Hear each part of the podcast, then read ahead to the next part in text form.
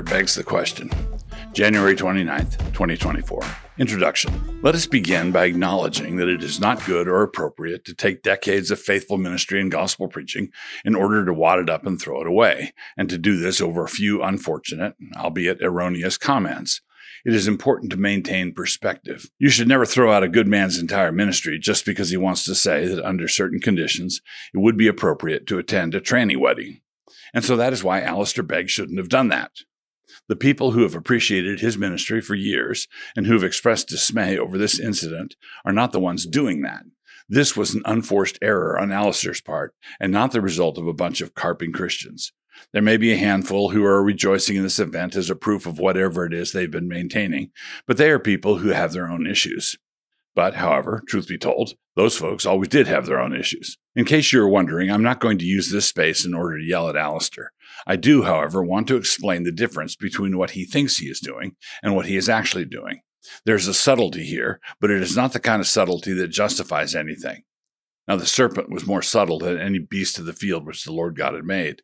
Genesis 3 1. But mark this, I am not saying that Alistair is a serpent. I am saying that the serpent dunked on him here. To recap, if you are just now joining us, in a recent interview, Alistair Begg recounted a conversation he had with a grandma who was wondering if she should attend her grandson's wedding, in which he was getting married to a transgender person. A fuller account of all that is here. After controversy blew up over that comment, some days later, Alistair refused to walk anything back. He stood by his comments, and so here we are. From the accounts I have seen, we are not exactly sure what we are dealing with, but it is bent however you look at it. Either the grandson was marrying a woman who pretends to be a man, in which case the marriage itself is an actual marriage, and the homosexual delusion, pretending you are marrying a man, is still a sick delusion, or he is marrying a man who thinks he's a woman, and so you have both actual sodomy and quite a different delusion, just as broken.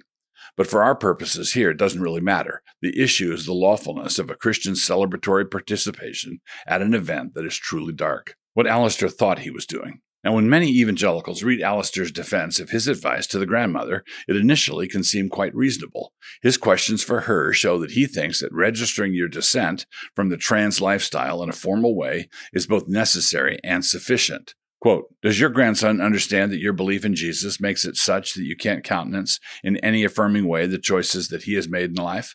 Yes. But what does it mean not to countenance in any affirming way a choice to marry someone who is transgender? If your absence from the wedding registers your censorious disapproval, which Alistair argued it would, and you are taking steps to avoid that, then what you are doing in actual fact is countenancing a transgender wedding in an affirming way. If absenting an event proves something, then so does attending.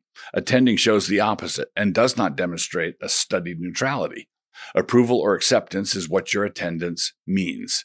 If it didn't mean that, there would be no difficulty if you didn't show. So the advice given by Alistair amounts to do not countenance in any affirming way except for just this once, the lifestyle choice. Alistair thinks he is simply being nice, and so he is advising the grandmother to show Christian kindness. But nobody is against loving the grandson. Suppose this grandmother had asked me something like, For years I've taken my grandson out to lunch on his birthday. Is it still all right to do that after he has married his what's it? My reply would have been certainly take him out to lunch. And if the grandson had asked if he could bring his what's it, I would encourage her to say certainly yet again. She needs Christ also. Grandma, you will need to start saying he needs Christ. Sorry, no can do. So the issue is not kindness, but rather approval. The issue is going along with a serious delusion. It is not a sin for a screwed up person to have a birthday, and so it is no sin to help them celebrate it. Jesus ate with tax collectors and sinners, Mark 2:16, and so may we. But I seriously doubt if Jesus would have been willing to be the after dinner speaker for the annual Judean shakedown banquet. Levi's birthday, fine. Levi's celebration of how he squeezed that poor widow woman until she cried over losing her house, not so fine. Now, there will be some Christians who object to my use above of what's it. They want to go back to that and discuss my callous disregard for others for a minute. They will say it is demeaning and disrespectful to write anything like that. They will continue to maintain this position until the next stage of the sexual revolution, when the bipedal carbon unit in question goes a step beyond her furry stage and demands now to be addressed as a mechanical sex bot. Her pronouns are now what's it weirdo, you are somewhat relieved because you had gotten tired of serving her just a saucer of milk at Thanksgiving. You are also relieved that it is now apparently okay, according to all your soupy Christian friends, to use words like what's it. In other words, these accommodating Christians would in fact be willing to use a demeaning reference like what's it, provided an unstable, untrammeled, and mentally disturbed ego demanded it. And yet, at the same time, they are unwilling to use it when a holy God, his righteous scriptures, and the whole created order demand it.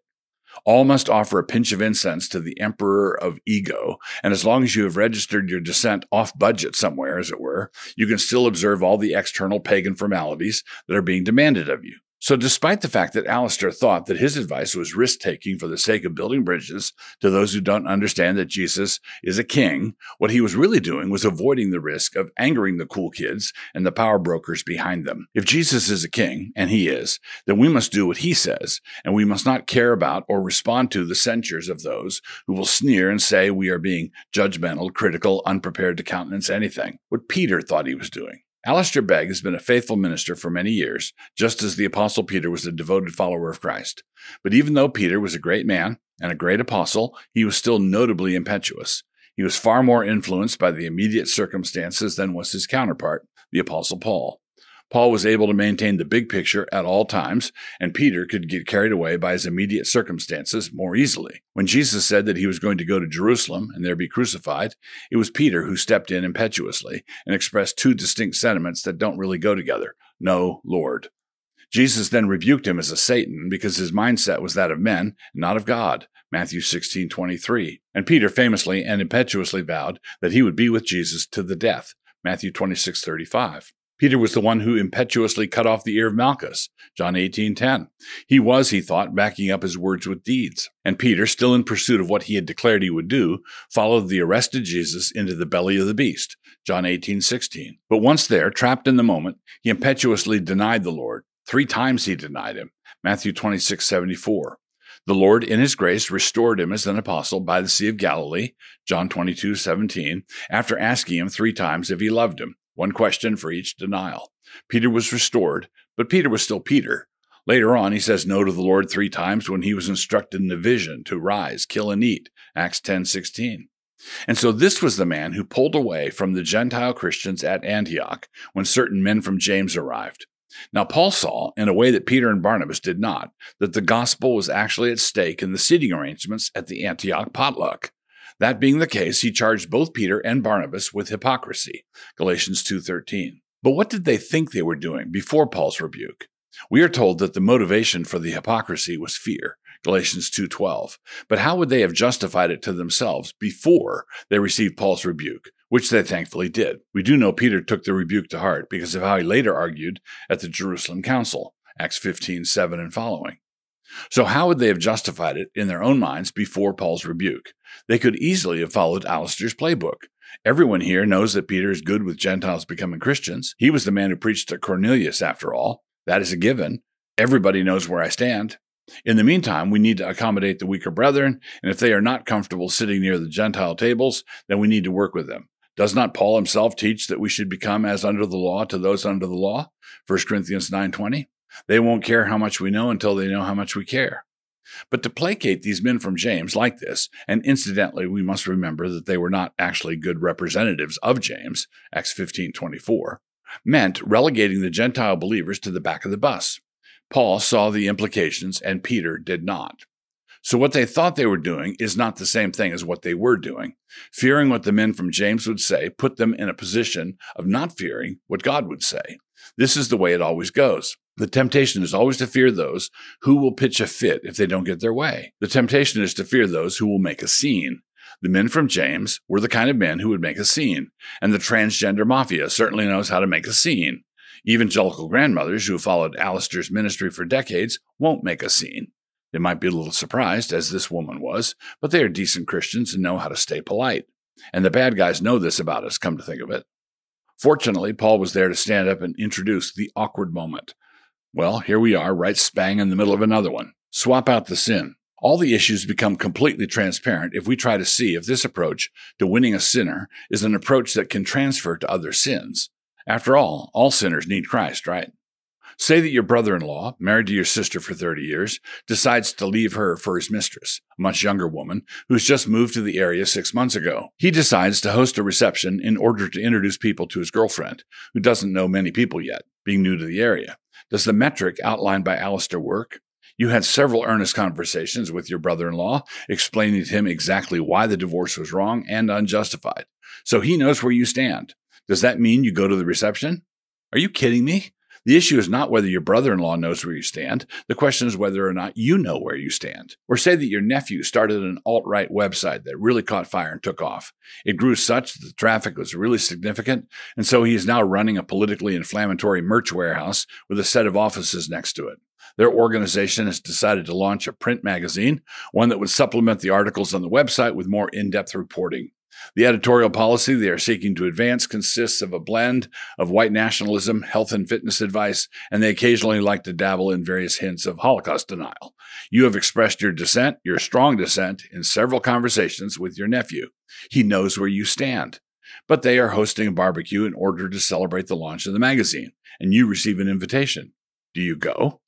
Again, are you kidding me? Now, why do these examples seem so ludicrous? Why does it seem like I'm coming up with outrageous scenarios in order to jigger my point? I would simply point out and reply that out of all three of these sins, and they are all three of them big sins, the most demented one is the tranny wedding. By far. The reason it doesn't seem that way is because the sins in my two made up examples do not currently have a culture wide full court press on their behalf insisting that we all celebrate them. The adulterous man is accepted and tolerated, but society is not demanding that we celebrate him. We do not yet have a federally recognized cheat on your spouse month, you know, with a flag and everything. And while the alt right nephew does have to deal with a full court press, it is one aimed at him, targeted against him, and is not being conducted in support of his sin. He is sinning, but he has to swim upstream to do it. Saying that Christians may attend wedding receptions in honor of perverse events is not swimming upstream. It is floating downstream face down. And so it appears that the Alistair strategy is only effective in showing kindness to those sinners who have the full throated support of the current culture smog. It would never be employed on behalf of those sinners who need Jesus every bit as much, but whose sins are not currently being promoted, celebrated, or advanced. Quote, who knowing the righteous judgment of God, that those who practice such things are deserving of death, not only do the same, but also approve of those who practice them. Romans 132 NKJV. It is not just the doing of vile deeds that are a concern here. It is also the approval of them. And the devil, master of deception, is prepared to be pretty devious in how he gets Christians to believe that capitulation to the spirit of the age is somehow an exercise in risk taking. He gets them to approve of such things in a way that provides them with some level of deniability even to themselves, especially to themselves. Alistair begs the question. Begging the question occurs when you assume what you need to prove. Alistair is assuming that attending a wedding like this would be a kind and thoughtful Christian act, because he had kind sentiments when he suggested it. And yet we are obviously at a stage of cultural disintegration where it would have to be demonstrated that this could ever be a kind thing to do. It has been somewhat heartening that so many Christians saw this problem with Alistair's advice almost immediately. The battle is actually over creational joy, and what kind of environment would be conducive to such joy. The creation ordinance that God gave us allows us to raise a glass to a man and a woman, and it enables all of us to toast and drink and laugh together. A ceremony with two men is just lame. With two women, it is simply sad. And when the trans thing is going on, everything about it is just broken. Moreover, the people involved know this down in their bones, and so they demand approval from the heteros that they so deeply despise and simultaneously envy. Some Christians have been gullible enough to believe that if we just gave them what they're demanding, that this will somehow make the ache in their throat go away. But how could it? There is a reason why the battle lines have frequently involved cake bakers, photographers, florists, videographers, and wedding planners. These are the glorifying professions. These are the professions that are supposed to make an event look good. And what is being demanded is impossible, even when someone capitulates and agrees to try. It is like assigning the best makeup artist in the world to a chimpanzee. So the Intoleristas are not out in force making hardware store owners sell hammers to homosexuals. They don't need to. We are more than willing to participate in the same economy with people who don't know Christ and whose lives reflect the fact that they don't know Christ.